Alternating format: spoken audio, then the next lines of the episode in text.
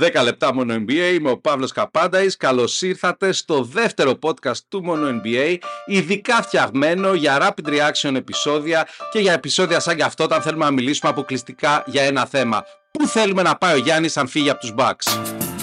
Μόνο NBA.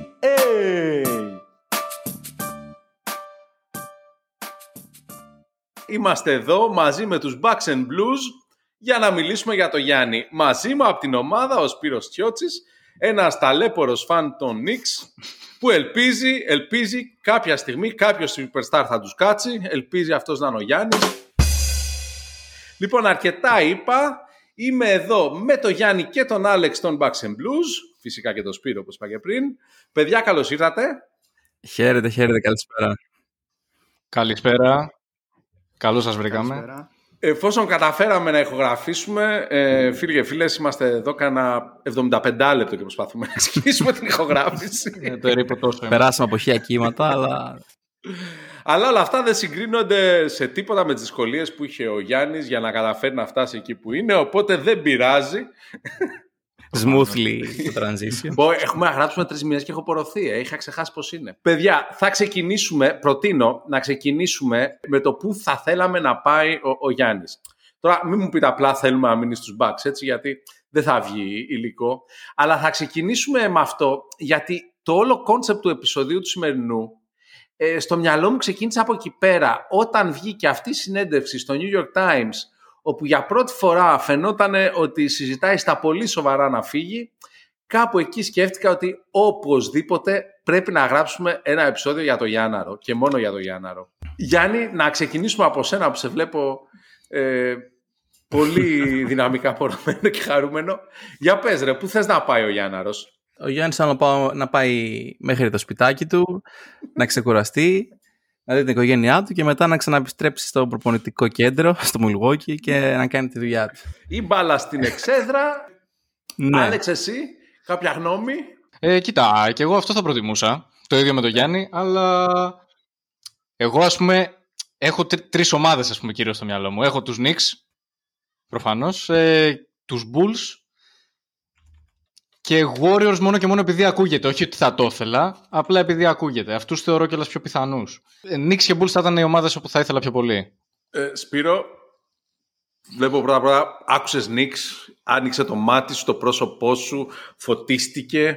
Εσύ γιατί πιστεύεις ότι είναι καλή ιδέα να πάει ο Γιάννης στους Knicks? Το προφανές, για να πάρουμε κανένα προτάσμα, για να έρθει κανένας superstar, ο οποίος εκτός από superstar είναι και σοβαρός άνθρωπος. Έτσι. Σπάνιο. Το τελευταίο superstar που είχαμε, που τον αγαπώ πάρα πολύ, Καρμέλο, ας πούμε, 60 πόντους, 0 πάσες. Έτσι. Θεωρώ ότι αν γίνει αυτό με το Γιάννη, θα είναι ίσως η μεγαλύτερη μεταγραφή στην ιστορία των New York Knicks από άποψη αξίας αθλητικής παίχτη, αλλά και αξίας που θα προσδώσει στο franchise, σε ένα franchise το οποίο και εγώ που είμαι οπαδός ακόμα προσπαθώ να καταλάβω γιατί έχει τόση πολύ μεγάλη, έτσι, ας πούμε, πώς να το πω, αξία. Βαρύτητα, ναι. Όχι αξία, βαρύτητα, και όλοι λένε για τη Μέκα του μπάσκετ και αυτά. Δεν έχουμε πάρει 2 πρωταθληματάκια. Λοιπόν, πριν ξανακάνουμε ένα γύρο για τις απαντήσεις σας, εγώ να πω έτσι συνοπτικά. Θέλω να πάει Knicks για να είναι ο τυπάς που πήρε πρωταθλήματα με 2 ομάδες που και η καθεμία είχε να πάρει 50 χρόνια πρωτάθλημα. Πιστεύω αυτό από μόνο του θα ήταν το πιο θρυλικό achievement. Έτσι. Δηλαδή, το πιο θρυλικό που είχε κάνει ο Λεμπρόν είναι το πήρε πρωτάθλημα με τους Καβαλίες. Φαντάσου ο Γιάννης να πάρει και με τους Bucks που είχαν 50 χρόνια και με τους Knicks που είχαν 50 χρόνια. Επίσης, να πάρεις πρωτάθλημα στη Νέα Υόρκη, που ακόμα για κάποιο λόγο θεωρείται η Μέκα του μπάσκετ, νομίζω ότι θα τον έκανε μοναδικό. Δηλαδή, αν έπρεπε να το συνοψίσω με 2 λέξεις, θα ήταν eternal glory μέσα στη Νέα Υόρκη. Τώρα, πέρα από αυτό, είναι το θέμα, δεν το είπε κανείς, μου κάνει εντύπωση, υπάρχει μια πολύ σοβαρή πιθανότητα να πάει στους Lakers. Γιατί είναι οι Lakers? Αν και έχει πει ότι δεν τον ενδιαφέρει και όλα αυτά, πολύ ακριβή η πόλη, δεν είναι γκλαμούρο ο Γιάννης σαν χαρακτήρας, ρε παιδί μου. Δεν είναι για διαμάντια, δηλαδή για το lifestyle του LA. Είναι πιο πολύ ο Χάρντεν θα έλεγα, ας πούμε, σε αυτό το lifestyle, αλλά τέλος πάντων. Επίσης, hit culture, εγώ πιστεύω ότι θα τέριαζε, δηλαδή μπασκετικά, να πήγαινε στους hit ο Γιάννης που είναι πορωμένος με την ιδέα της νίκης, δηλαδή ήταν σε αυτό το podcast το 48 Minutes, τώρα προχθές που ανέφερε διάφορα πράγματα βγήκαν από αυτό. Υπάρχει ένα κομμάτι που εξηγεί με τον podcaster κάτι παίζανε και εξηγούσε ο Γιάννης πόσο είχε λυσάξει που είχε χάσει από τον φίλο του τον δημοσιογράφο σε ένα άσχετο άκυρο παιχνίδι. Τι σου θύμισε αυτό? Last Dance και Jordan, 100%. Πέραν από αυτό, θα ήθελα να πάει στους Celtics γιατί είμαι Celtics και επίσης πιστεύω ότι θα ήταν μια αίτητη αρμάδα αυτή η ομάδα, μα προσθέσεις τον Γιάννη. Πόσο τον θέλουμε και free agent, τον θέλουμε free agent, όχι μεταγραφές και μαλακίες. Πόσο να κλέψετε ακόμα το θεσμό, ρε παιδιά. Πόσο να κλέψετε ακόμα αυτό το θεσμό. Δηλαδή, πόσο πιο. Τι άλλο. Δηλαδή, τι να πω. Τι να πω. Φλαράκι. Μήπως θέλεις να σας φέρουμε και τους. Ξέρω εγώ να φέρουμε και τον Γκάρι και τον Ντόμσον μαζί.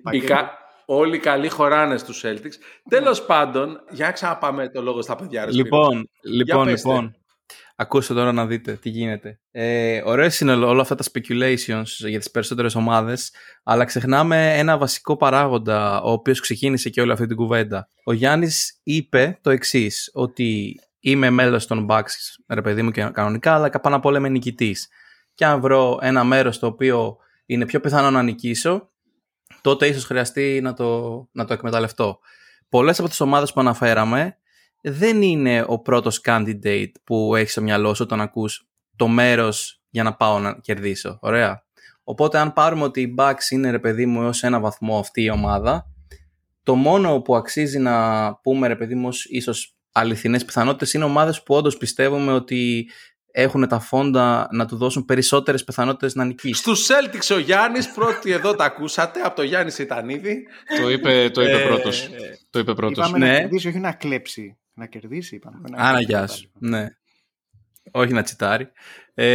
Λοιπόν, ας πούμε, οπότε για παράδειγμα, όταν μιλάμε για τους Knicks, οι Knicks αυτή τη στιγμή έχουν το σύνολο να μπορέσουν να δώσουν στο Γιάννη ένα καλύτερο chance για να γίνει ξανά πρωταθλητής. Αυτό είναι το ερώτημα που πρέπει να κάνουμε. Πιστεύω πως ναι, είναι απίστευτο, αλλά πιστεύω πως ναι. Αυτή τη στιγμή, αν τον παίρνανε ως free agent σε 2 χρόνια, σαφώς η ομάδα αυτή έτσι όπως υπάρχει, που έχει σοβαρό front office, παιδιά, δεν τρολάρω, στα αλήθεια το πιστεύω. Δηλαδή σε αυτό το roster τον Νίξ, αν προσθέσεις και το Γιάννη, είναι contender 100%, αν όχι πρωτοφαβορή. Δηλαδή ο Ράντελ γίνεται τρίτη επιθετική επιλογή, ο Μπράνσον παραμένει άσος, έχουν απίστευτο roster.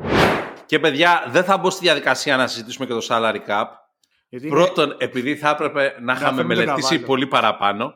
Και δεύτερον, κυρίως γιατί δεν είμαστε τεμπέληδες, επειδή μιλάμε για σε 2 καλοκαίρια από τώρα, πού να ξέρουμε πώς θα έχει αλλάξει το roster όλων αυτών των ομάδων. Ναι, σωστό και αυτό. Σίγουρα. Ναι, αυτό όμως σημαίνει επίσης ότι δεν μπορούμε να ξέρουμε πώς θα έχει αλλάξει και το roster των Bucks, έτσι. Οπότε είναι και αυτό ένα θέμα συζήτησης. Μα συνδέονται αυτά τα δύο, γιατί το roster των Bucks είναι σε μια ηλικία που σε 2 χρόνια ο Λόπες θα είναι 37, ο Τζρου θα είναι 35. Δηλαδή, αν είσαι ο Γιάννης, σε 2 χρόνια θα είναι η στιγμή για να φύγεις. Mm-hmm. Ναι, ακριβώς. Πάντως, να πω κάτι για τους New York Knicks, σαν πολύ γενική παρατήρηση σε σχέση με τα λεφτά. Money is not the issue here. Είναι η πιο πλούσια ομάδα της Λίγκας. Το οποίο έρχεται να προσθέσεις στα άλλα περίεργα. Γιατί θεωρείστε Μέκα ενώ είστε πιο πλούσια και δεν μπορείτε να πάρετε superstar. Είναι κάπως έτσι σαν στις σειρές με τα αυτοτελή επεισόδια μυστηρίου, ας πούμε, η New York Knicks. Γιατί αυτό μου θυμίζει. Δηλαδή, είμαστε εδώ για να ανακοινώσουμε το Knicks and Blues podcast. Knicks and Blues, καλησπέρα σας. Ωραία. Είναι μια ειδική περίπτωση ο Γιάννης, γιατί ας πούμε για όλους τους υπόλοιπους παίχτες, για όλους τους υπόλοιπους superstars, βασικά όχι για όλους, για τους περισσότερους, έχεις ένα αλλά, έχεις ένα, ρε παιδί μου, για το Harden ας πούμε, λες ότι δεν θα πήγαινε σε μια πόλη σαν το Milwaukee ποτέ ή σαν τη Μινεσότα. Ενώ ο Γιάννης είναι ένας τύπος ο οποίος βάζει ως μόνο όρο το να είμαι contender, να μου εγγυάται η ομάδα ότι πάμε για κάτι και να τους πιστέψω. Οπότε αυτό δεν νομίζω ότι μας κατευθύνει πιο πολύ στο να δούμε ομάδες οι οποίες αυτή τη στιγμή πάνε καλά. Μας οδηγεί πιο πολύ στο να δούμε ομάδες οι οποίες χτίζουν αυτή τη στιγμή. Μπορούμε να κοιτάξουμε δηλαδή και τέτοιους παράγοντες. Και επίσης είναι και άνθρωπος ο οποίος νομίζω είναι και αυτό που είπες και πριν, Παύλο, ότι δεν τον νοιάζουν τόσο πολύ οι πόλεις και η φοβερή ζωή και όλα αυτά. Οπότε θα παίξουν αυτά τα πράγματα ρόλο πιο πολύ. Οπότε, αν σε ακούω καλά, θέλουμε ένα core νεανικό, το οποίο να είναι σιγά σιγά να ανεβαίνει. Ιδανικά να είναι, ας πούμε, οι δύο star της ομάδας που θα πάει ο Γιάννης, και υπάρχουν κιόλας, γιατί θα χρειαστούν δύο star κιόλας για να υπάρχει ένα big three. Λογικά, ναι. Οπότε εγώ έχω να σου προτείνω, εφόσον δεν μας νοιάζουν οι πόλοι, ο καιρός και όλα αυτά, Jaylen Brown 26, Jason Tatum 25, σε 2 χρόνια 28 και 27, Γιάννης στα 30, δυναστεία ξανά. Ναι, ωραία, φοβερό ακούγεται, καταπληκτικό. Να τα παρατήσεις έτσι, δηλαδή είναι απίστευτο. Παιδιά, πέρα από την πλάκα μας σχετικά, είναι έτσι όπως το λέω, δεν είναι? Εντάξει, με αυτή τη λογική, οκ, ναι. Και ο Λίλαρντ, ας πούμε, τώρα που λέγανε να το κολλήσουν και αυτόν μαζί με όλους τους υπόλοιπους. Ναι, οκ. Τώρα αυτά όλα πώς θα τα αγχωρέσουν, πώς θα τα πληρώσουν, πώς θα τα αξιοποιήσουν, δεν ξέρω, αλλά εντάξει, τέλεια σενάρια. Δικαίωμα στο όνειρο. Ναι. Τέλειο fiction. Σίγουρα θα ήταν τρομερό αν μπορούσε να γίνει κάτι τέτοιο. Δεν έχει ξανασυμβεί ποτέ, Παύλο, να μαζέψετε όλους τους παιχταράδες. Φιλαράκι, κάναμε συζήτηση για το πρωτάθλημα που θα πάρετε με το Γιάννη η Νίξ και σε πειράζει η συζήτηση που κάνουμε για τους Celtics. Δηλαδή, σοβαρά τώρα. Πάντως, παιδιά, οι δηλώσεις σας κάνανε τόσο πολύ εντύπωση. Εγώ θεώρησα, διαβάζοντας το άρθρο του New York Times, που ήταν άρθρο, δεν ήταν ακριβώς συνέντευξη, είναι ένα άρθρο που έχει γραφτεί μετά από συνέντευξη. Έχει μόνο quotes. Εκεί θεώρησα ότι το έθεσε με ένα τρόπο πολύ ιδιαίτερο και το ίδιο πράγμα το έκανε και στο podcast, το 48 Minutes, που ήταν τις προάλλες. Όταν λες και τη φράση που την ξανά έπαιρνε προχθές, αν υπάρχει μια καλύτερη situation, μια καλύτερη κατάσταση για μένα να κερδίσω το τρόπο του πρωταθλητή, πρέπει να πάω στην καλύτερη κατάσταση. Αυτό είναι, δεν έχει ελπίδα. Δηλαδή κάθε χρόνο στα 30 ρόστερ μπορεί να υπάρχουν 3 που είναι καλύτερα θεωρητικά από το δικό σου. Είναι πολύ ανοιχτό παράθυρο, δεν είναι χαραμάδα.